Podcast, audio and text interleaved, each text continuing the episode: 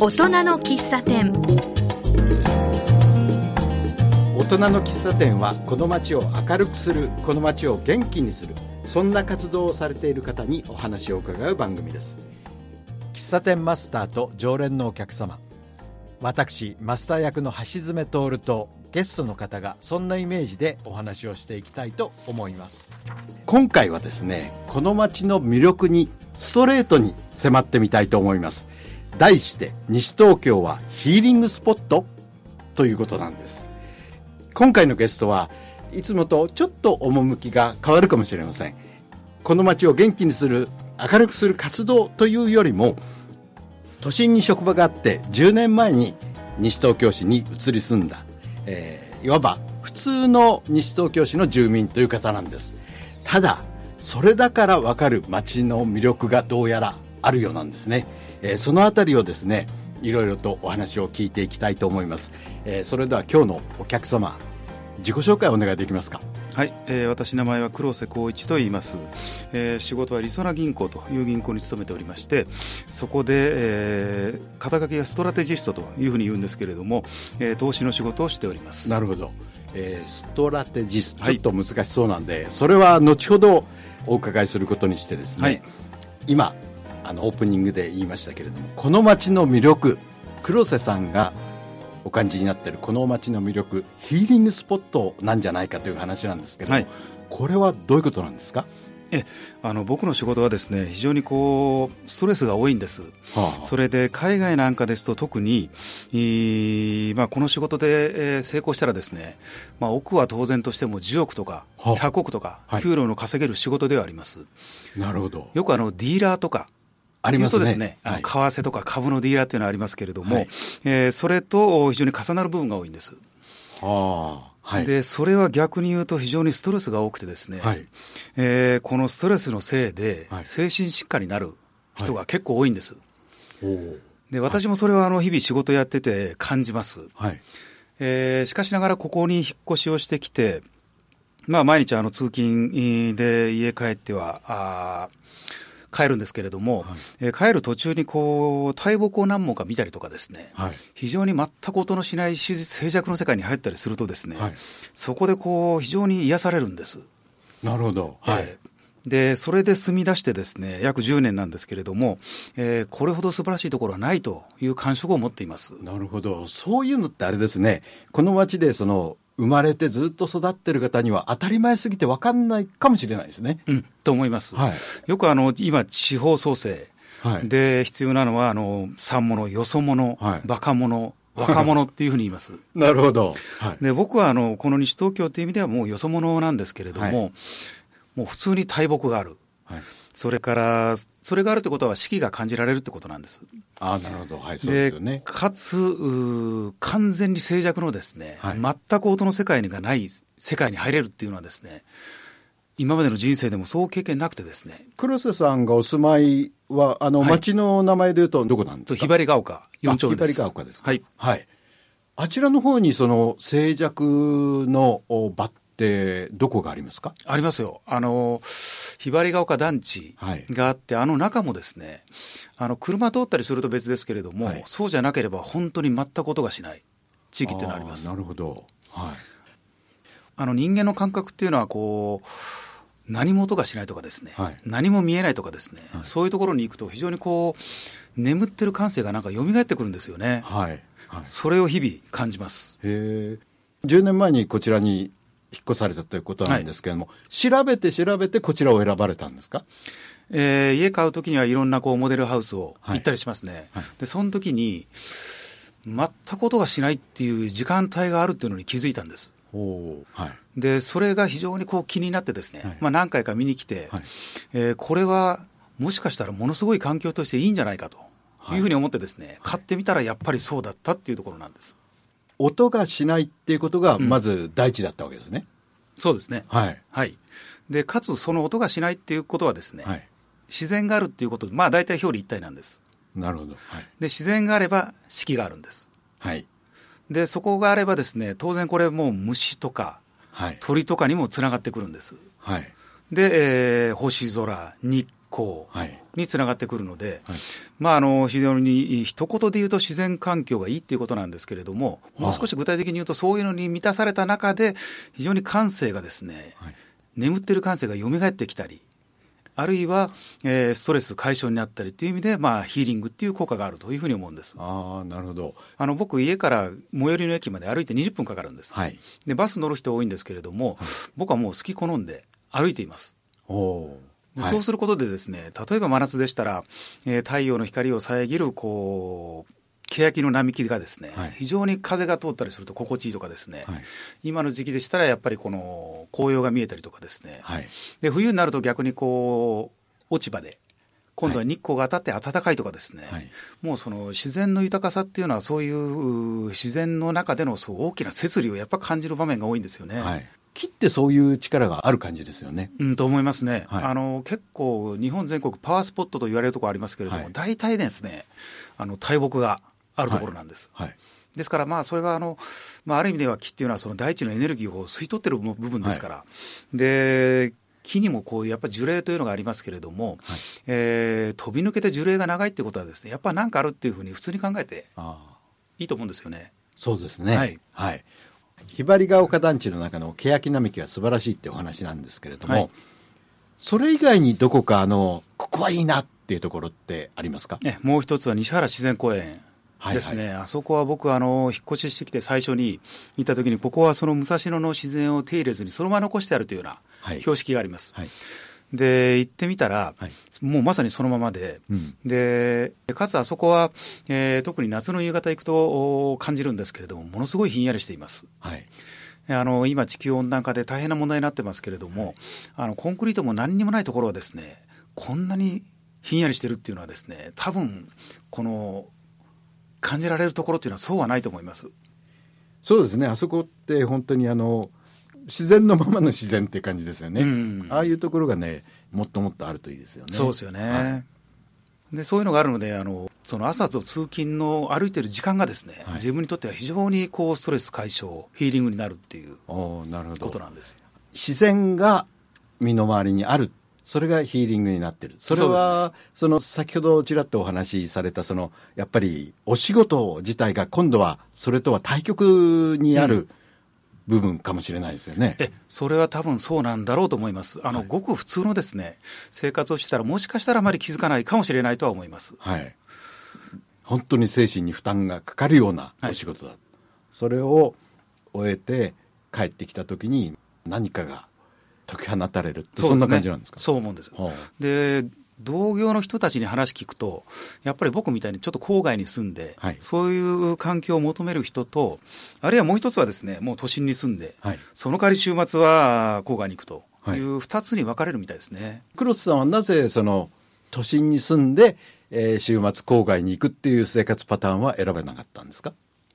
それはですね、まあ、いろんな理由ありますけれども、最大の理由は子どもの学校です。あなるほど、え、はい、ちょうど家買うときに子ども2人が小学生でしたので、はいえー、子どもにとっていい環境というのを選んだら、ここになったということなんです。あなるほど。子どもにとっては、この今おっしゃったような環境が、どういうプラスを与えてます？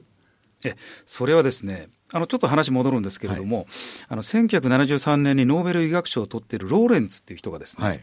文明化した人間の8つの大罪っていう本を書いてまして、はい、で文明によって生活空間の荒廃、感性の衰退、情熱の萎縮、生命力の減退などが起きているっていうことを主張されてるんです。ああ、なるほど。はい。で僕はね、自分の生活からもうその通りだと思うんです。はあ、はい、で、えー、子供にとっても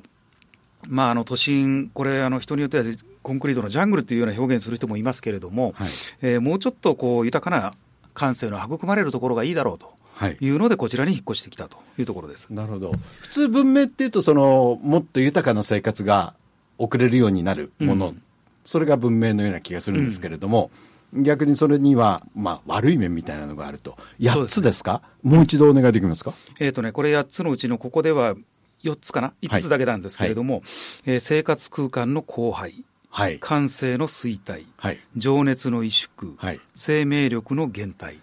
生命力の減退って結構大きいですよね。うん、と思いますね、はい、あのやっぱり自然があるところに生きてる方がこうなんて言いますかねあのまあ、便利な電車ばっかり乗って歩かない生活よりも、はい、ちゃんと歩いて階段登ってる方が、はい、あ元気でいられるという意味だと思います、はい、あの黒瀬さんが感じられている危機感っていうんでしょうかね、うん、そういうのもありますか、何か。あります。あの、例えば、えー、今言いました、その、ひばりが丘団地の建て替えの時にですね、はい、結構、欅、それから桜切り倒したんですよね。はいはい、で僕あの、市役所に電話しまして、なんであんな立派な木を切るんだというふうに聞いたら、はい、あそこは UR の管理だからしょうがないって言われたんです。はい。でまあ、そこまで言われたら僕ももうそこから先言いようがないので、はい、あの自ら行動しなかったんですけども、はい、えー、まあ、今言いましたようにその何本かちゃんと残ってますし、はい、まあ、ただ何本かはねあの台風で倒れたりしたこともあったようなんです、うん、ですからまあ災害対策という意味ではある程度しょうがないという面もあったとは思いますけれども、はい、えー、やはりまあこれはあの住民が育てていくという意識が必要なんだろうと思います、うん、なるほど、そのあたりをいろいろと提言というか、お持ちなんですよね。俺にも言わせろ、親父の提言ってなんかおっしゃってたような気がするんですが、これは何ですか？あそれはですね、はい、えー、僕が今言いましたようなことは、はい、多分多くの人が実は感じてると思うんです。はい。で僕は、まあ、あのさっき言いましたちょっとストレスが多い仕事やってるから特に感じる面はあるかもしれませんけれども、はい、結構僕転勤族でですね、はい、いろんなとこ転勤で住みましたので、はい、まあ、あのどこはどうっていうのは、まあ、なんとなく分かってるんです。でそれでいくと、はい、えー、ここら辺のこの自然の豊かさ、はい、で自然が豊かというのはある意味で言うと交通が不便というのとまあ表裏一体なんです。そうですね、ね、はい、で交通が便利なのにこれだけ自然が豊かっていうのはですね、まあ、そうはないと思うんです。はい。はい、ですからそれは、えー、多くの人が気づいていることであって、うん、やはり同じような思いを持っている方がですね、うん、えー、いろいろ声を上げたらいいんじゃないかというふうに思います。はい、で特に最近はですね、まあ、僕なんかの会社入って、えー約30年、はい、同じ会社勤めてますけれども、はい、もう今あの、ダイバーシティとか、はい、雇用の流動性とかでですね転職したりとかいうのはもう普通ですし、あるいは会社に勤めていても、えー、昔のようなその会社人間とかですね、うん、滅私暴行なんていうのはもうだめだとい。う時代ですので、じゃあ何やるんですかというとですね、僕はやっぱりあのコミュニティに対する地域地域に対する貢献、これはあの一つ有力な手段なんだろうというふうに思います。はいこの町は本当にすごく住みやすい町である。で、これをもっともっといい町にしていく。そうですね、はい、そう思います。でそれには何ができるか。そのあたりはですねまた後半にお聞きしたいと思います。で、えー、ここでですね音楽を一曲おかけしたいんですがいつもあのゲストの方に音楽を選んでいただいてます、えー、何をおかけしましょう？はい。生き物係のありがとうをお願いします、はい、えー、聞きましょう。生き物係のありがとう今日の大人の喫茶店は、りそな銀行のストラテジスト、黒瀬光一さんをお迎えしています。よろしくお願いします。はい、よろしくお願いします。はい。ストラテジストというのは、具体的にはどんなお仕事なんですか？えー、これは一言で言うと、えー、お金をですね、投資によって増やす仕事です。で、投資というのは株式投資、はい、債券投資、はい、あるいは為替なんかを使って増やすんですけれども、はい、もう証券市場で売り買いして金儲けするとですからまあ、機関投資家ですね、いわゆる。銀行がその集めたその預金をもとに、それをもっと増やすための投資をしていくっていうような感じですか？えあの預金の場合もあるんですけれども、はい、そうじゃないあの投資信託とか、はいはい、今、銀行で投資信託とか売ってるんですけれども、はい、えー、そういうのも原資にはあり、の一部にはあります。外国のいろんな証券市場とか、そういうところを見たりしながらやったりすることもあるわけですよね。あのそれは当然やってましてですね、はい、僕ら国でも会社でも、はい、いいところに投資して、はい、そこから儲けるというのが仕事です。というか逆に言うとですね、いい国、悪い国、はい、いい会社、悪い会社っていうのが、まあ、見分けるのが仕事なんです。なるほど。で、そういう意味で言うと、その、地方、地域、行政のやり方なんかもですね、はい、ある程度ちょっと見えちゃう部分がありまして、で、そういう意味で、えー、ここの西東京はですね、あの、非常にこう住みやすくていいところだと僕は思ってるんですけれども、はい、ただまあ、この先、いずれ東京の人口も減り出すとい。うことを考えると、はい、早い段階で手を打たないと、はい、もしかしたら、こんなにいいところであってもですね、いつの間にかこう忘れ去られてしまうような、そういう。危機感をちょっと持たないといけないんじゃないかというふうに思います。黒瀬さんがそのお考えになっているその一番の危機感っていうのはどんなことですか？例えばですね、はい、あのこれだけ自然環境が豊かでいいのに、はい、あの人口の増え方っていうのがあんまり大したことないんですね。うん、で特にあのこの西東京はこの10年ぐらいでたくさん工場が閉鎖されてですね、はい、マンションの中に変わったりしてるんですけれども、はい、住宅地としてのその評価が上がってるかどうかという意味で言うとですね、はい、必ずしもそうでもないと思います。どういうふうにしたらいいんでしょう？えー、それはあの大きな都市計画というのがありまして、はい、東京都の場合にはですね、あの都心の港区とか中央区というのはビジネスの区、はい、からもうちょっと外の練馬とか杉並は住居の区、でもうちょっと外はですね子育て世代に向いてるとか、はい、でもっと外行くともう自然環境を守るとか、そういうその区域ごとの役割分担のがある程度あります。はい、で、ここの西東京市の場合にはあ、子育てに向いているというような位置づけにされています。なるほど。はい、で、そう考えると、えー、その持ってるポテンシャルが十分にはまだ生かしてないんじゃないかなというところはあると思います。参考になるような地域、ちょうど西東京がこういうことをやればいいじゃないかっていうような街というのはどこかありますか？えー、それはですね具体的にはなかなかちょっとすぐは出てこないです。はい、でただ、まあ、あの今、地方創生の流れで、えー、いろんなこう調査、研究があります。はいえー、そういうのを見ると、大体この住みやすいところっていうのはいくつか共通点があるんですよね。で、そういう共通点にこの西東京市が当てはまるかどうかという意味で言うと、はい、えー、必ずしもなかなかそうはなってないんじゃないかなという点はあります。うんはい、えー、そういう住みやすいところっていうのはですね、結構島が多いんです。島島。はい、島っていうのは、あの、一言で言うとですね、住民が団結しないと生きていけないんです。はい、ですから逆に団結するからこそ、生きやすいっていう面がどうやらあるみたいなんです。あなるほど。島っていうのはあの海に浮かぶ島ですよね。そうです。その団結っていうのはですね、はい、かといってじゃあみんなであの家族のようになるのかっていうと全く逆で、はい。えー、つながりは緩い、はい、かといっておせっかいは焼く、はいはい、でなんか島でみんなでやるっていう時にはですね、はい、押し付けとかがほとんどないらしいんです。でそういうとこ行くと逆に例えばあの老人クラブの参加率は低いとかですね、はい、あの一般的に考えられてるその非常にこう団結心があるとかですね、はい、いうのと住みやすいっていうのはだいぶどうやら違うっていうのは大体分かってきたことなんです。ああなるほど。老人クラブの参加率が低いっていうのはそんなところに行かなくても団結してるっていう意味ですか？やっぱりそういう人間の集団っていうのは一回作っちゃうと、はい、なんとなく義務になっちゃうんです。はい、で義務になると非常にこう嫌だなという感触をみんな持ち出すと思うんです。はい、でところがそうじゃなくて自分から行きたいっていう気持ちを持った時に行く人こそが集まればいいっていうそういう考え方だと思います。あなるほどということは西東京市としてはもっと？僕先ほどその俺にも言わせろっていうふうに言いましたけれども、はい、えー、そういう感覚を持っている方がたくさんいらっしゃると思いますので、はい、えー、そういう方々がこう自主的にですね、はい、出ていて、なんか活動できるという場所を増やすというのが一番いいんだろうと思います。はい、で僕の場合にはあの縁があって、この西東京、FM 西東京の方々と知り合って、ですね、はい、今日もこんな話してるんですけれども、はい、いろんなとこ出て行って、こういう話はしたいなというふうに思っています。はい、それはあの俺と一緒にいろんなことやろうぜっていうような感じなんでしょうか？なんかやるっていう、そう、行々しいもんでもないんですよね。はい、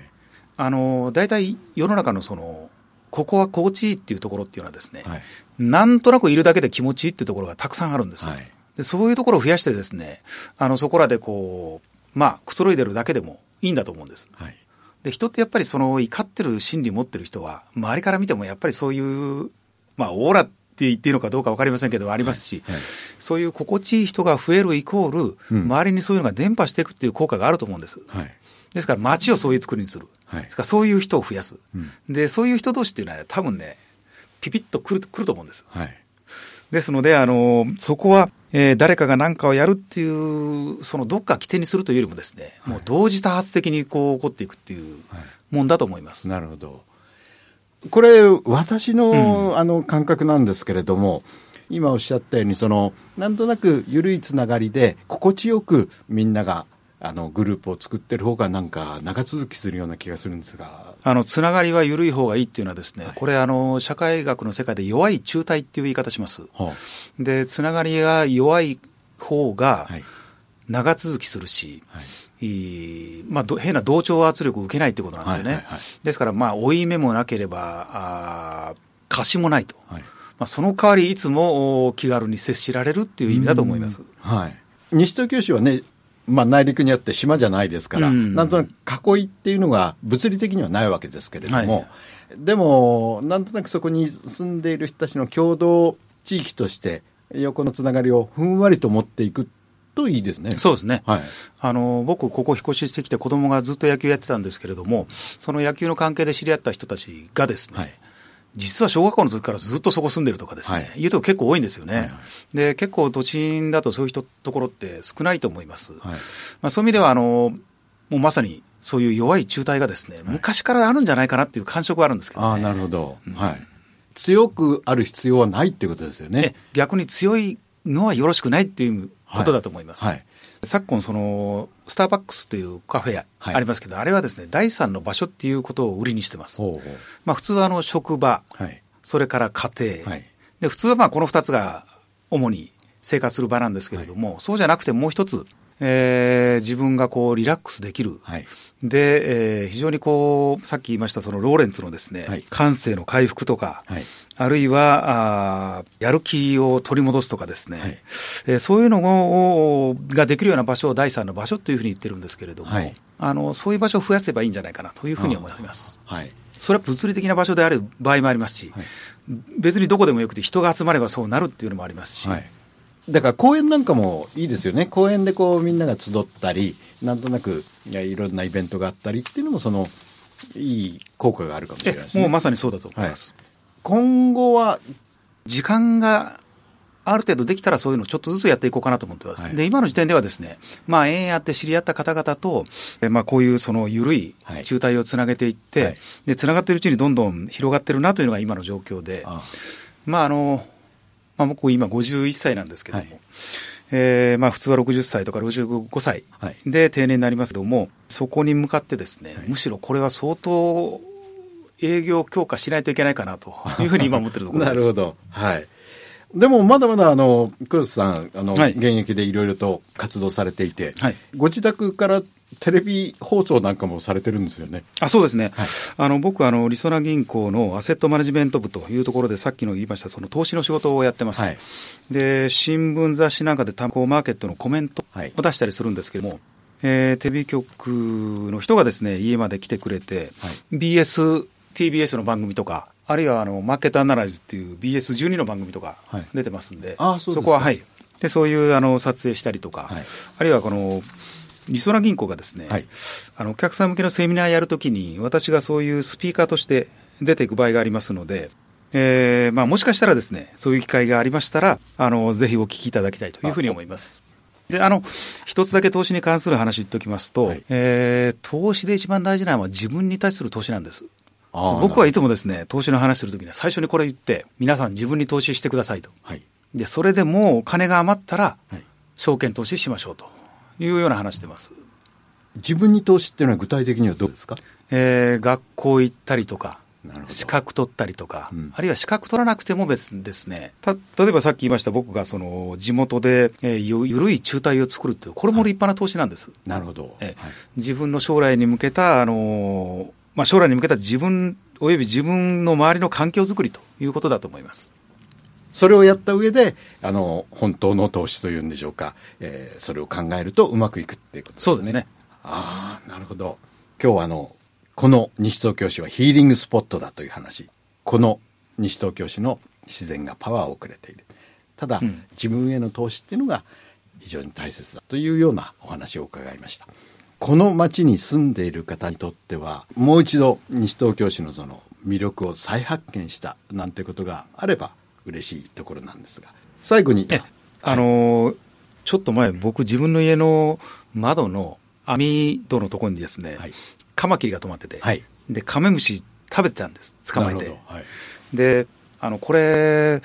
もし西東京市で何回も見たことがある人がいたらですね、何、はい、とも思わないかもしれませんけれども、これは例えば多くの先進国の人はですね、はい、写真撮るぐらい大変なことだと思います。うん、あの、昨今、日本に旅行に来てですね、はい。猿山に猿を見に行くとか、はい、そんなのが観光になる時代ですので、はい、えー、もうこれはもう立派なもんだろうというふうに思います。はい、まあ、そういうのが身近にあるっていうのはですね、非常に僕はあのそこから感性が回復する自分ではそういうふうに非常に強く思っています。そうですね。はい、自分の自宅の窓にカメムシやなんかが止まってたら、それを素晴らしいと思わなくちゃいけないんですね。そうですね。そう思います。はい。今日はあの、面白いお話、ありがとうございました。はい、ありがとうございました。